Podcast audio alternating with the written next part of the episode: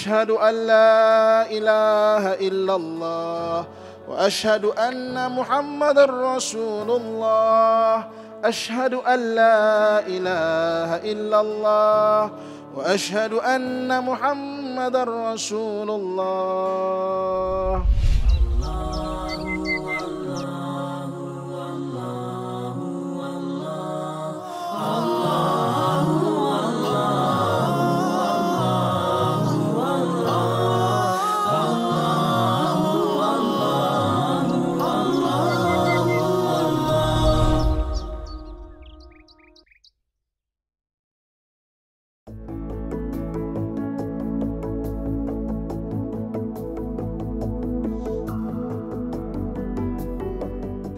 Bismillahirrahmanirrahim. Assalamualaikum warahmatullahi wabarakatuh. Innal hamdalillah nahmaduhu wa nasta'inuhu wa nastahdi wa nastaghfiruh wa natubu ilaih. Wa na'udzu billahi min shururi anfusina wa min sayyiati a'malina. May yahdihillahu fala mudilla lah wa may yudlilhu falan tajida lahu waliyan mursyida. Asyhadu an la ilaha illallah wahdahu la syarika lah. واشهد ان محمدا عبده ورسوله اللهم صل وسلم على سيدنا محمد وعلى اله واصحابه اجمعين اما بعد Pertama syukur kepada Allah Subhanahu wa taala pada kesempatan yang berbahagia ni dapat sama-sama kita berada dalam majlis ilmu dan insya-Allah kita kongsikan mengenai satu perkara yang sangat menarik iaitu berkaitan dengan uh, arah kiblat. Kan? Arah kiblat yang kita semua sembahyang menuju kepada arah kiblat yang sama. Tuan-tuan muslimin dan muslimat yang dirahmati Allah sekalian. Nabi Ibrahim alaihissalam hidup sekitar 1800 tahun sebelum Masihi. Jadi Nabi Ibrahim alaihissalam dikenali sebagai abal anbiya iaitu ayah kepada para anbiya kerana Nabi Ibrahim alaihissalam ada dua orang anak yang cukup masyhur terkenal seorang Nabi Ismail alaihissalam dan seorang lagi Nabi Ishaq alaihissalam. Daripada keturunan Nabi Ishaq alaihissalam lahirlah Bani Israel dan daripada keturunan Nabi Ismail alaihissalam lahirlah bangsa Arab. Jadi Nabi Ibrahim alaihissalam diperintahkan oleh Allah Subhanahu wa taala untuk membangunkan Kaabah. Dan Nabi Ibrahim alaihissalam yang tempat duduknya sekitar Jerusalem daripada Jerusalem turun ke arah selatan turun ke arah bawah selatan eh, dan membangunkan asas kepada Baitullah Al-Haram iaitu Kaabah. Kemudian lebih kurang 900 tahun selepas itu maka Nabi Sulaiman alaihissalam Nabi Sulaiman ini sekitar 950 tahun sebelum Masihi. Ya. Nabi Sulaiman berdasarkan batu asas yang diletakkan oleh Nabi Ibrahim AS membangunkan Baitul Maqdis. Jadi Baitul Maqdis lebih besar kawasannya daripada Masjidil Haram. Tapi tapaknya tuan-tuan sekalian sama dengan Masjid Haram. Jadi kalau Masjid Haram kita tengok kan kawasan dia termasuk dengan Hijr Ismail dibesarkan skala itu sebanyak 40 kali itulah Masjid Al-Aqsa. Sebab itu para ulama membahaskan bahawa Masjid Al-Haram dan Masjid Al-Aqsa yang meletakkan batu asasnya adalah orang yang sama. Apa bahasanya? Siapakah mereka? Ada yang kata Nabi Adam AS, ada yang kata Nabi Ibrahim AS, tapi tapaknya sama. Jadi Masjid Al-Aqsa yang kita tengok tu, kan, Masjid Al-Aqsa yang kita tengok tu, dia adalah luas. Kan, besar. Lebih kurang dalam 36 ekar. Jadi keseluruhan kawasan Masjid Al-Aqsa adalah kiblat solat sejak zaman Nabi Sulaiman alaihissalam lagi. Bagi Baitullah Al-Haram waktu itu adalah untuk ibadah haji. Jadi ibadah haji Baitullah Al-Haram. Untuk solat adalah Baitul Maqdis. Jadi Baitul Maqdis ni dia besar. Keseluruhan itu adalah kiblat pertama dipanggil ulal kiblatain. Maknanya yang pertama daripada dua kiblat. Jadi ketika Nabi kita Muhammad sallallahu alaihi wasallam dilahirkan pada tahun 570 Masihi. 570 Masihi. Maka ketika itu Nabi membesar di Mekah. Kemudian 610 Masihi Nabi mendapat wahyu. Kan? Dan dilantik menjadi Rasul. Apa beza Nabi dan juga Rasul? Nabi dapat wahyu tak wajib sampaikan. Rasul dapat wahyu wajib sampaikan. Maka Nabi berdakwah di Mekah sekitar 13 tahun. Kurang lebih 2 tahun sebelum berlaku peristiwa hijrah, berlaku dipanggil Amul Huzni, tahun kesedihan. Sedih sebab apa? Dua orang yang cukup membela Nabi, yang pertamanya istrinya Sayyidatina Khadijah radhiyallahu anha wa arda. Dan juga pak ciknya iaitu Abu Talib meninggal. Jadi Nabi sedih sangat. Sebab itu tahun itu dipanggil Amul Huzni. Tahun kesedihan. Dan pada tahun itu jugalah Nabi dibawa oleh Allah Subhanahu wa taala dengan kekuasaan Allah Subhanahu wa taala untuk bertemu Allah dalam peristiwa Isra dan Mi'raj. Allah sebut peristiwa ini dalam surah Isra ayat pertama.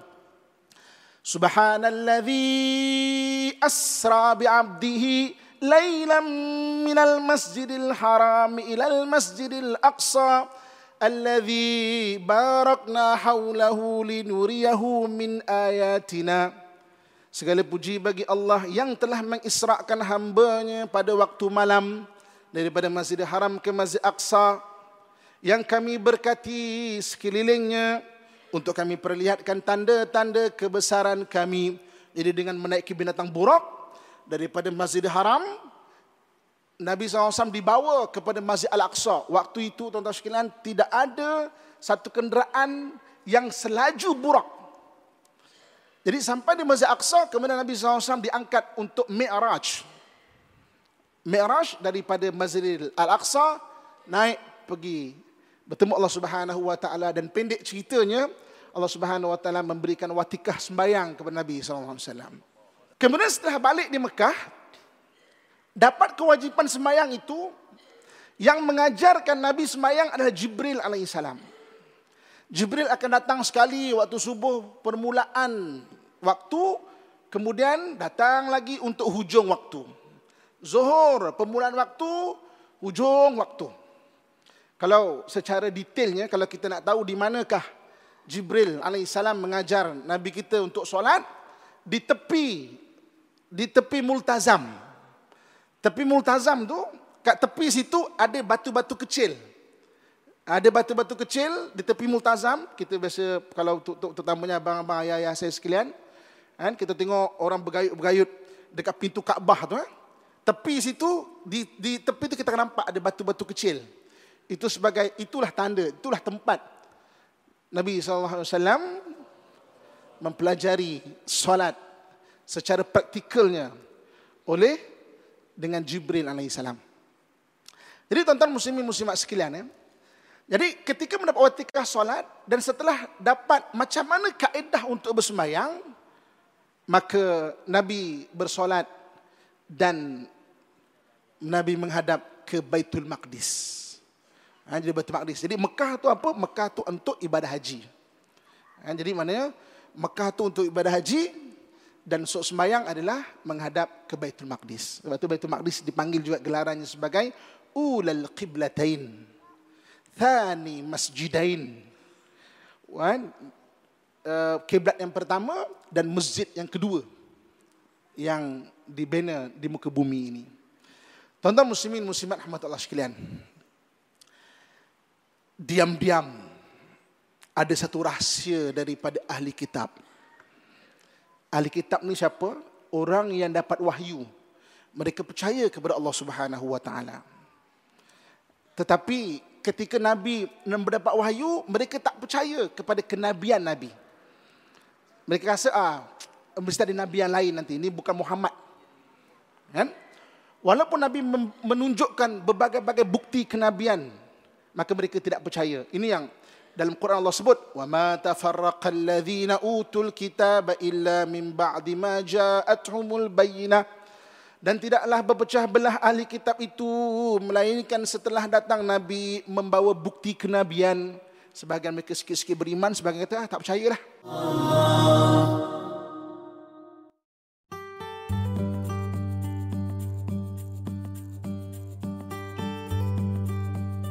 Jadi Nabi ketika berada di Mekah dengan takdir Allah Subhanahu Wa Taala dan pendekkan cerita Nabi mula berhijrah ke Madinah.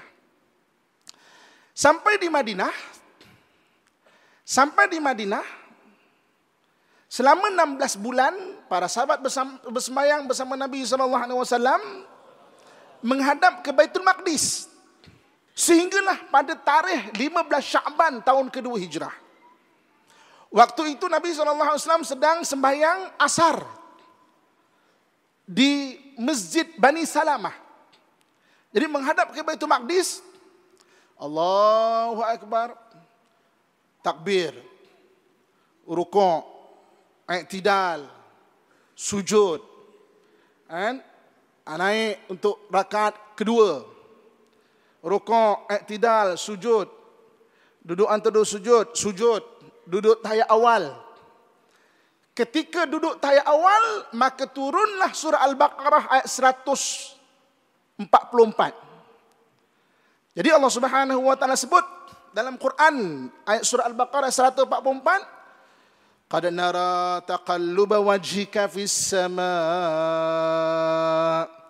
Sering kami melihat kamu hai Muhammad berulang kali menadah ke langit berdoa. Falanuwalliyannaka qiblatan taradaha. Maka kami benarkan kamu berpaling menghadap kiblat kamu yang kamu redai Fawalli wajhaka syatral masjidil haram.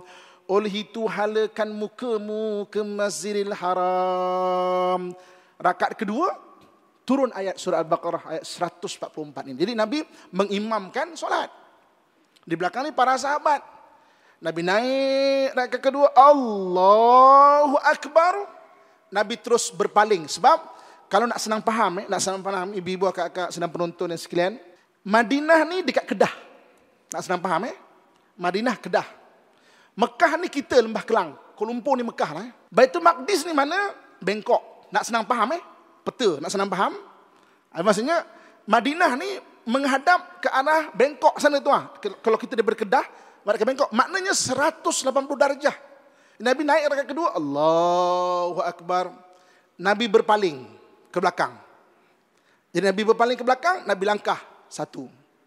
Nabi langkah. Para sahabat tak tahu ni. Nabi langkah. Sahabat bila Nabi melalui celah sahabat, mereka mula memberikan laluan. Tapi tak tahu ni.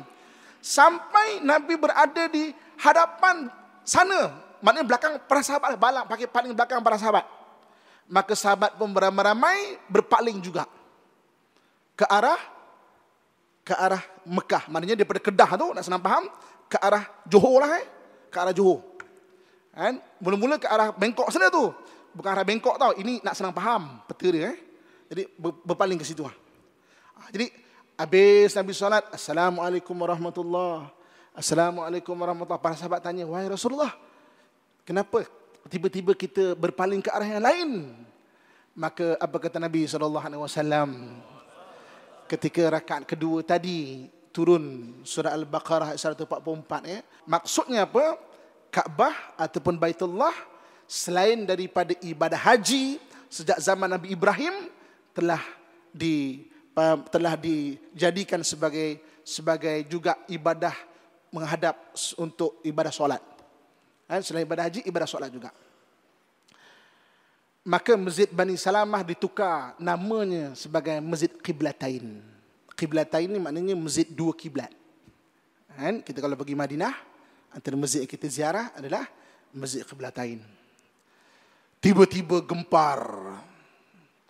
Ahli kitab tiba-tiba gempar. Kenapa? Muhammad menghadap ke Kaabah. Kenapa Muhammad menghadap menghadap ke Baitullah? Mereka beramai-ramai bertemu Nabi SAW.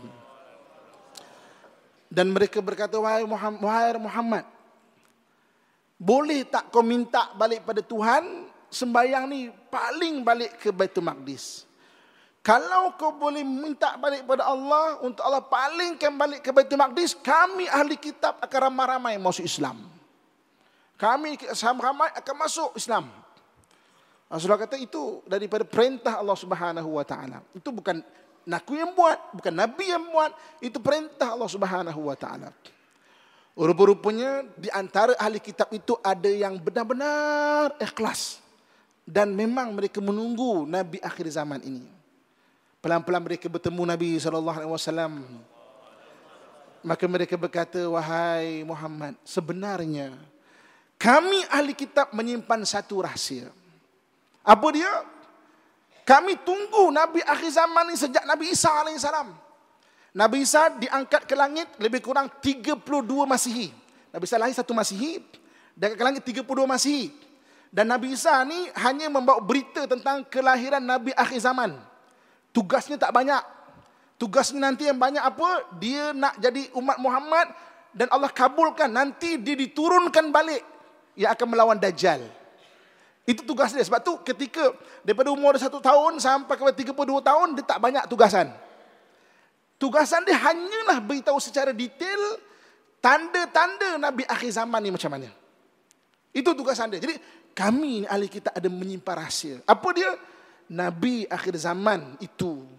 Kalau nanti dia diberi wahyu, dia akan menyatukan antara ibadah haji dan ibadah solat ke satu arah yaitu ke arah Baitullah. Wahai Muhammad, ajarkan kami bersyahadah sebahagian ahli kitab sama-sama mengucapkan. Jom sama-sama kita rasakan, sama-sama kita ucap syahadah sama-sama. Ashadu an la ilaha illallah wa ashadu anna muhammadur rasulullah. Ashadu an la ilaha illallah wa ashadu anna muhammadur rasulullah. Ashadu an la ilaha illallah. الله وأشهد أن محمد رسول الله maka beramai-ramai ahli kitab sebahagian ikhlas mereka masuk Islam kerana melihat kebenaran yang ada pada Nabi kita Muhammad sallallahu alaihi wasallam. Tuan-tuan muslimin dan muslimat yang dirahmati Allah sekalian. Okey. Jadi kita dah bincang kan mengenai uh, Nabi kita dan tentang bagaimana Kaabah ataupun kiblat itu disatukan dengan tempat ibadah haji kan iaitu di Baitullah Al-Haram. Saya nak kongsikan di mana-mana kita berada seperti mana firman Allah Subhanahu wa taala fawalli wajhaka syatral masjidil haram hadapkanlah wajah kamu ke Masjidil Haram saya nak kongsikan lapan cara macam mana kita nak mencari arah kiblat Tuan-tuan muslimin dan muslimat dan rahmat Allah sekalian. Yang pertama, dengan yakin, iaitu apa? Kita melihat sendiri dengan mata kita. Yang pertamanya, dengan kita melihat sendiri Kaabah. Sebab itu kalau tuan-tuan berada dalam masjid haram, sembahyang, sembahyang tu kena pastikan betul-betul nampak mana dalam masjid haram yang nampak Kaabah, memang yakin mata kita ni. Kan? Mata kita ni nampak betul-betul Kaabah. Itu yang pertama. Dan siapa-siapa juga yang berkemampuan dan berkebolehan nampak Kaabah daripada kejauhan, dia kena tengok, wow, yakin betul lah, memang sinilah headingnya, sinilah dia punya dia punya arahnya kiblat itu. Hari ini kalau kita baca sejarah eh, pada kurun ke-17 ada satu orang di Nusantara ini eh. Nusantara ni tuan-tuan sekalian kalau mengikut kitab Daud Al-Fatani, Syekh Daud Al-Fatani, dulu Nusantara kita ni ada dua tanah je dia panggil. Satu tanah Jawa, satu tanah Melayu. Bagian Sumatera, Jambi, itu semua tanah Melayu dan ulama-ulama Melayu. Dia bersumatera, belah-belah kita, selatan Thailand, sampai ke Filipina, sampai itu semua tanah Melayu. Dan bawah Sumatera, dia Jakarta ke bawah itu tanah Jawa dia panggil. Jadi ada satu orang ulama namanya Sunan Ampel. Sunan Ampel ni adalah di antara sembilan wali songo pendakwah di kota di tanah Jawa. Dan orang Melayu orang yang awal dapat Islam. Ada daripada Aceh. Aceh itu ke, ke, ke Pulau Melayu. Eh. Kemudian orang Melayu kita yang bawa uh, pendak, antar pendakwah ke tanah Jawa. Dan tanah Jawa dikembangkan oleh sembilan wali. Dipanggil wali songo. Salah satunya namanya Sunan, Sunan Ampel. Sunan Ampel ni dia ada satu orang anak murid. Anak muridnya dipanggil Mbah Bolong. Siapa orang Jawa kat sini? Betul tak? Saya punya makhraj Jawa betul tak? Mbah Bolong. Eh? Jadi Mbah Bolong ni, dia membuat sebuah masjid. Eh, maknanya di tanah Jawa. Eh? Di tanah Jawa. Jadi ketika buat masjid, waktu tu kan teknologi, kurun ke-17, tuan sekalian. Teknologi kompas mana ada? Jadi Mbah Bolong kata, okey masjid kita ni Kaabah ni ada sini ni lah. Beberapa bulan semayang, orang mula mempertikaikan. Apa tenan ni Kaabah ni ngadap sini, apa tenan ya? Betul ke Kaabah ngadap sini ni? Betul ke ni? Maka apabila orang setelah mula berbunyi-bunyi satu hari, Mbah Bolong kata apa? Sinilah, sinilah, sinilah. Aku cakap kau tak percaya kan? Eh? Sinilah, sinilah. Dia korek dekat mihrab masjid kat Surabaya tu. Eh? Korek satu lubang. Dia kata kau tengoklah, kau nampak tak kiblat situ? Bukan seorang ratusan jemaah menyaksikan peristiwa ini. Wih, nampak Kaabah tu. Oh, nampak Kaabah. Oh, betul. Oh, memang betul lah ada Kaabah. Itu dia bagi karomah. Orang-orang alim dia bagi karomah. Eh? Apa apa dan masjid Mbah Bolong masih lagi ada di sana. Kalau pergi Surabaya, ah, pergilah ziarah sana kan. Ataupun dari kita boleh cek kan dekat internet sekarang kan kisah Mbah Bolong itu macam mana. Jadi maknanya kalau boleh tengok betul-betul dengan mata, tengok dengan yakin. Oh, memang betul nampak. Kalau boleh. Kalau tak boleh, dalam Masjid Haram, maka nampak betul Kaabah. Itu secara yakin dengan mata kita tu. Okey. Itu cara yang pertama. Cara yang kedua. Cara yang kedua macam mana kita nak cari arah kiblat ataupun arah Kaabah ni macam mana? Yang keduanya iaitu taklid. Taklid pada orang yang kita yakini. Taklid ni maksudnya kita bergantung pandangan kita kepada orang yang kita yakini dia betul. Contoh, katakan kita hari ini ziarah, datang rumah kawan kita. Kita pun eh kiblat ni kiblat. Oh arah sini. Maka kita boleh taklid. Kita boleh ikut dia. Sebab dia tuan rumah di situ, jadi dia tahu. Kalau kita nak double check pun boleh. Kalau tak, tak apa. Arah sini. Eh, mana kita pun, kita berikut dia. Itu terpanggil taklid. Eh. Ha, kalau sekarang ni, uh, pengamalan sekarang ni, kalau andai kata kita pergi ke surau-surau dekat stesen minyak, tak ada orang nak tanya siapa. Kan? Jadi kan ada arah kiblat tu. So kita boleh taklid dengan arah itu. Ha, so itu boleh. Sah ke tak sah? Mana kiblat? Ya, ngadap. Itulah menghadapnya. Kita boleh taklid. Itu cara kedua. Eh. Kemudian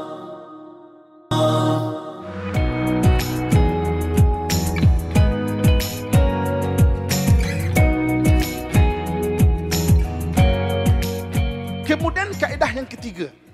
Kaedah yang ketiga tuan-tuan muslim-muslimat sekalian iaitu dengan menggunakan kaedah bayang. Bayang matahari. Dan bayang matahari ini yang tepatnya dalam setahun ada dua kali. Kan? Setahun ada dua kali. Iaitu pada 27-28 Mei dan juga 15 dan 16 Julai. Kan? Mana dua kali. Itu pun bukan bermula daripada pagi. Kalau pada bulan Mei, 27-28 Mei, pada pukul 5.16 petang. Kalau pada 6, 15 dan 16 Julai, pada pukul 5.28 petang. Ha, maknanya beza 12 minit eh, pada bulan Julai. Anda boleh cek, kenapa pukul 5.16 petang ni? Kerana waktu itu, dua tarikh ini, matahari betul-betul di atas Kaabah. Okay?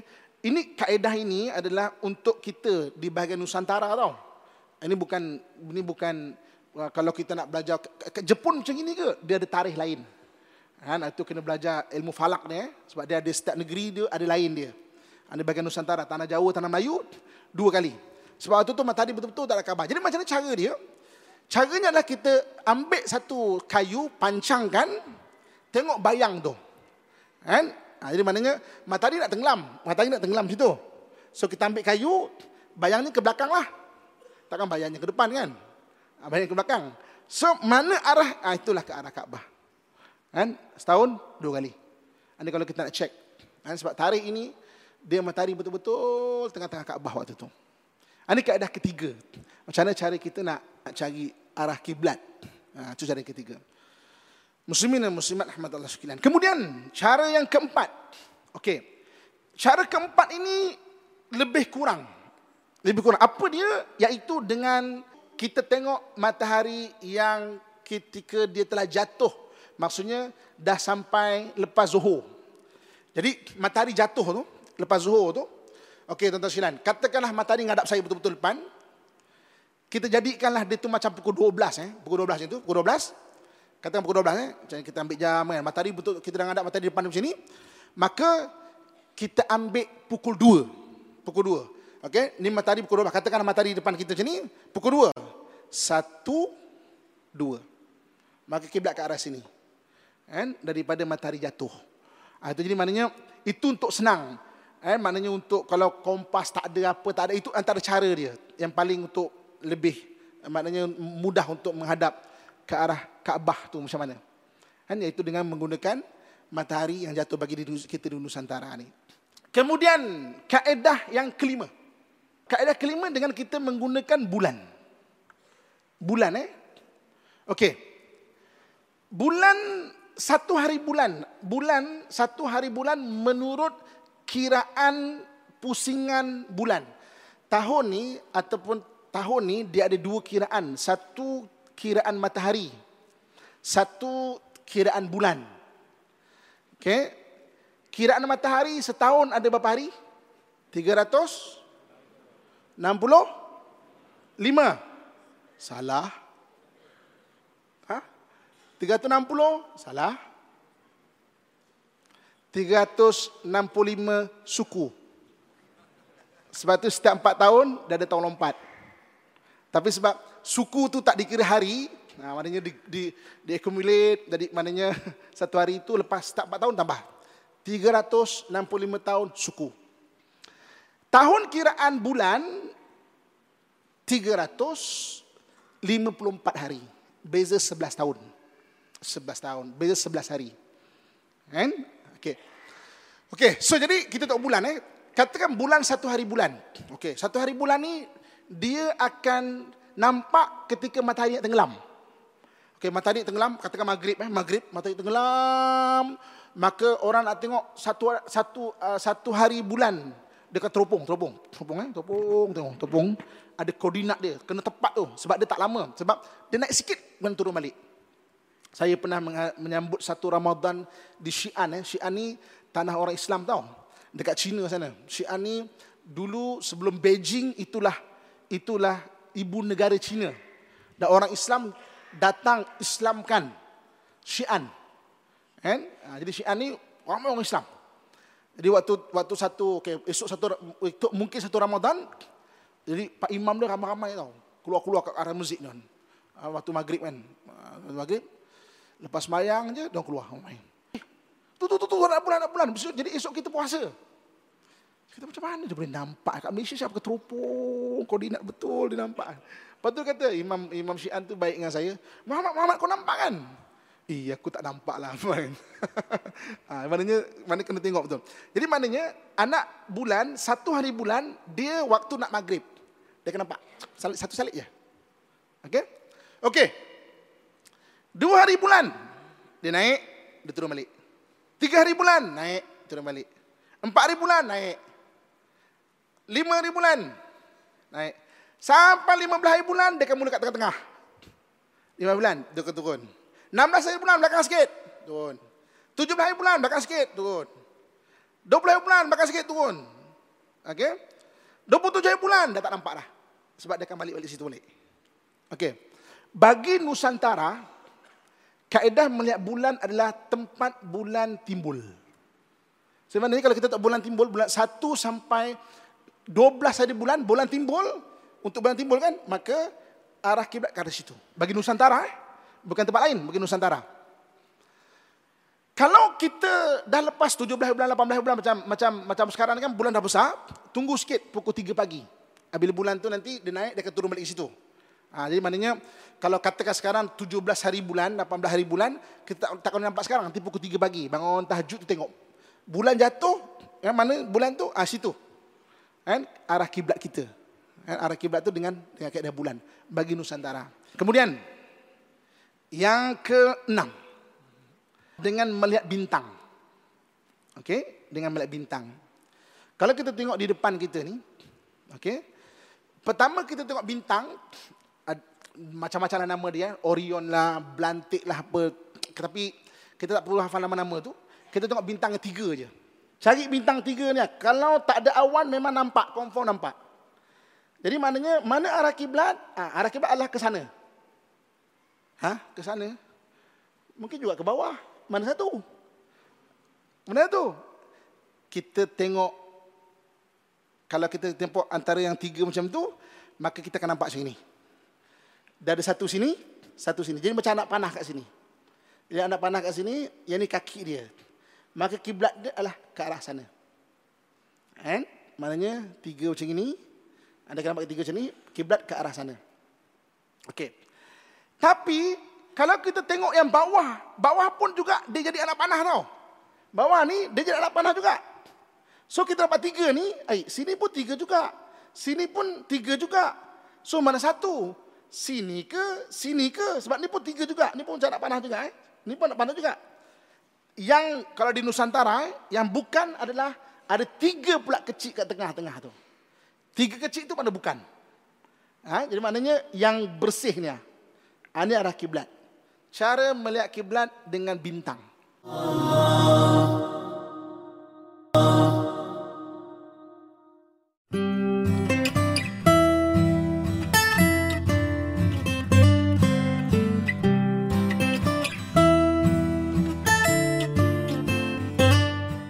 Muslimin muslimat rahmatullah sekalian. Kemudian yang ketujuh, cara ketujuh adalah dengan cara kita melihat kompas. Ini biasalah. Secara amnya unjuran kiblat di Malaysia bermula dari utara, utara ke selatan dengan 290 ke 293 darjah. Mana utara ke selatan? Kan? Kalau ke kanan, utara selatan ke kanan, 1, 2, 3, 4, 5 macam itulah sampai 180. Mana 290 darjah ni, mana ke kiri. Ha, ambil, ambil utara, ambil satu kompas, ha, tengok ke kiri, ha, maknanya 290 ke 293. Tengok bahagian tempat kita masing-masing. Ha, bagi penonton di rumah, di mana kita berada, tengok kat mana tempat kita tu, ha, tengok. Kan, boleh cek. Ha, ini cara kiblat. Dan kompas ataupun kiblat ni, tuan-tuan sebenarnya dicipta oleh orang Islam ni. Orang Islam ni kerana Allah sebut fawali wajhaka syatral masjidil haram Orang Islam adalah orang yang betul-betul menggunakan bintang utara itu untuk panduan arah. Kan? Jadi maknanya sebab itu orang Arab ataupun orang Islam yang menggunakan bintang utara dan pelayaran mereka mencari Kaabah. Kemudian dah moden sikit, maka Al-Kindi. Siapa pernah dengar nama uh, apa ulama kita Al-Kindi? Al-Kindi ni memang pakar bagi pelayaran, kan? Maka dia dia mencipta zat syu'batan kan pada 250 Hijrah bersama dengan 870 Masih. Ini ini ini zat syu'batan. Simple aja. Kemudian zaman Andalusia mereka mencipta zat ar-rubu'. Rubu' ni suku. Zat ar-rubu' suku untuk mencari arah kiblat. Berlalu masa kurun ke 13 maka mereka menggunakan poket kompas. Ha, ini antara ciptaan ulama kita Okey, macam mana arah mengukur bintang-bintang, kan, mengukur matahari dan mengukur kiblat. Ini zaman dulu punya lah. Ini kalau secara dulu lah. Maka dia akan tengok, okey, sini dia ada dia ada lensa, lensa-lensa lens ni untuk kalau nak tengok matahari, jadi boleh gelapkan dia. Ha, sini pun ada sama. Maka, okey, walaupun saya tengok macam ini, saya nampak macam ini, tapi saya tak tengok situ, saya tengok sini ya. So sini dia punya koordinat dia kan? Ha, dan apabila saya tengok sini sebenarnya okey, katakan bintang, saya nampak bintang kat situ. Tapi saya boleh ukur koordinat berapa dan sini ada dia punya koordinat-koordinat dia. Ini cara lama, ini sextant ataupun dia panggil zatus sudus. Ini kaedah lama lah. Kan? Zatus sudus. Ini antara orang Islam dia membina ataupun mencipta macam mana mencari Kaabah kan, daripada mana-mana tempat. Tuan-tuan muslimin muslimat sekalian eh. Okey, kemudian kaedah terakhir. Macam mana cari Kaabah atau cek kiblat? Yang terakhir ijtihad kita dan yang semampunya. Semampunya macam mana kalau kita sakit? Ke hospital. Hospital tak banyak yang hospital mesra ibadah. Tak banyak eh? Maksudnya jadi kiblat kita tak dapat dia cara pertama kalau kita sakit adalah cara pertama sembahyang adalah macam orang diletakkan di kubur. Ha, ibu-ibu kakak pernah masuk kubur tak? Ha? Abang-abang biasa kita turunkan jenazah tu kan. So kita akan miringkan kanan ni ke bawah. Kan? So ini maknanya kaedah pertama kalau mampu seluruh badan kita ni dihadapkan ke arah Kaabah. Itu kaedah pertama. Kita kita miring macam ini, seluruhnya di arah Kaabah. Tak mampu. Mungkin patah rusuk saya pernah pengalaman patah rusuk eh. Oh, tak boleh nak gerak eh. Maka kita kita hadapkan kita punya badan, kepala kita ke arah Kaabah. Kepala saja. Tak mampu juga. Tak mampu juga dengan kerlipan mata tu. Mata tu ada Kaabah. Ha, sebab tu dalam, dalam kitab fiqah, bilakah keadaan bila kita palingkan mata, batal solat kita. Iaitu ketika mata sebagai panduan ke arah Kaabah. Kita semayang biasa, Allah Akbar. Kita tengok cicak, masjid yang banyak cicak. Kita apa masjid banyak cicak ni? masjid yang tak ada cicak, eh tak ada cicak masjid ni eh. Ada je mencari ni kan. Okey. Jadi maknanya tapi kalau sakit waktu tu matalah arah solat, ah jangan cari cicak.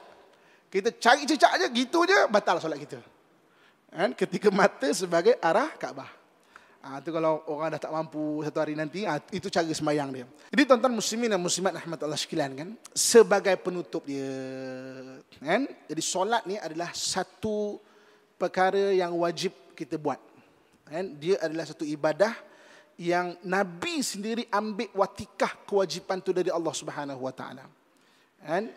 Ibadah lain Jibril turun kan kewajipan dia. Zakat, puasa, kan? haji, solat Nabi sendiri diberikan ketika peristiwa Isra dan Mi'raj.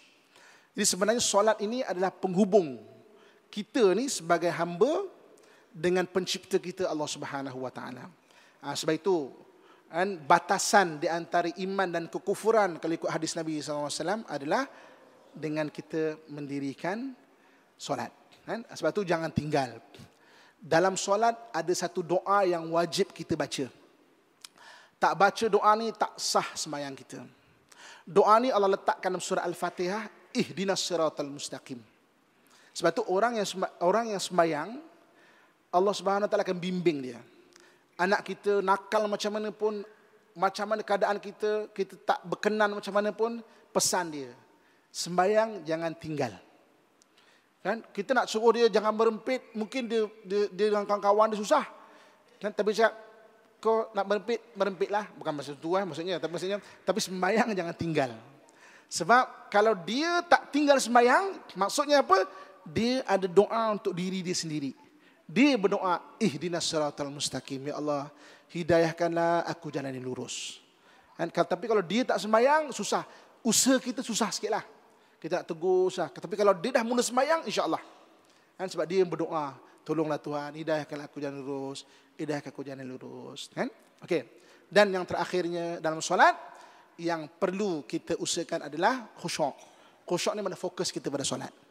Kan? Khusyuk ni kita fokus pada solat kita kan pada uh, maknanya kesempurnaan solat kita tu daripada awal tak takbiratul ihram sampailah akhir kita bagi salam. Kan? Ah, jadi saya setakat saja dulu. Yang boleh kita kongsikan bersama mengenai pertukaran arah kiblat sejarahnya dan bagaimana kaedah mencari kiblat. Lapan cara kita mencari arah kiblat untuk solat kita. Yang tidak Allah Subhanahu wa taala satukan antara ibadah haji dan ibadah solat pada arah yang sama. Yang baik datang daripada Allah Subhanahu wa taala, yang kurang dan lemah itu kelemahan diri saya sendiri. Saya minta ampun dan maaf. Aku qawli ma sami'tum. Astaghfirullah li wa lakum wa risailil muslimin fa ya fawzal mustaghfirin wa ya najat at-taibin. Assalamualaikum warahmatullahi wabarakatuh.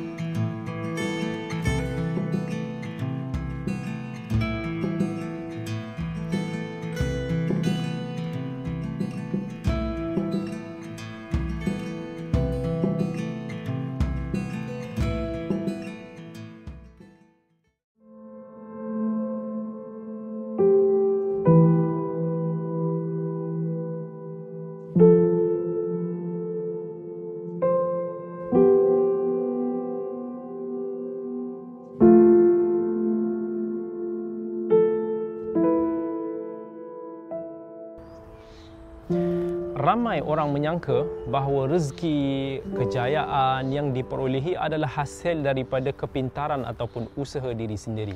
Ramai lupa bahawa kejayaan dan rezeki itu datang daripada Allah Azza wa Jal. Maka ramai yang meninggalkan amalan-amalan yang dianjurkan oleh sunnah dan hanya mencukupi perbuatan ataupun usaha peluh titik peluh sendiri. Dalam sebuah hadis yang diriwayatkan oleh Abi Dawud rahimahullah, Nabi sallallahu alaihi wasallam ajarkan kepada kita satu amalan yang mana menjadi kunci ataupun pintu rezeki kita. Dalam hadis tersebut Nabi SAW bagi tahu sesiapa yang melazimi istighfar Melazimi istighfar ni maksudnya kita sentiasa beristighfar setiap masa. Masa kita senang, masa kita ada ruang, siang, malam, apa-apa masa yang terluang kita melazimi istighfar. Nabi kata apa?